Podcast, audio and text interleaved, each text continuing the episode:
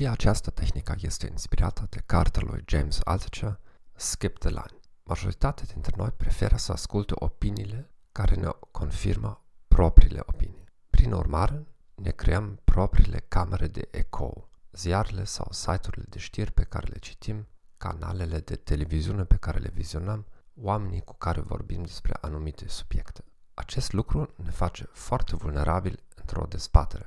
Este similar cu ceea ce se întâmplă cu sistemul nostru imunitar dacă ne izolăm în casele noastre mult timp. Care este soluția? Faceți exact opusul. Faceți o listă de subiecte despre care aveți opinii foarte puternice. De exemplu, schimbările climatice, avortul, religia, politica, capitalism. Identificați cine are cele mai bune și sau cele mai populare argumente împotriva opiniilor dumneavoastră. Faceți-vă un angajament să-i ascultați în mod regulat și să încercați să le înțelegeți argumentele. În acest fel, veți putea să vă pregătiți propriile contraargumente cu mult timp în avant.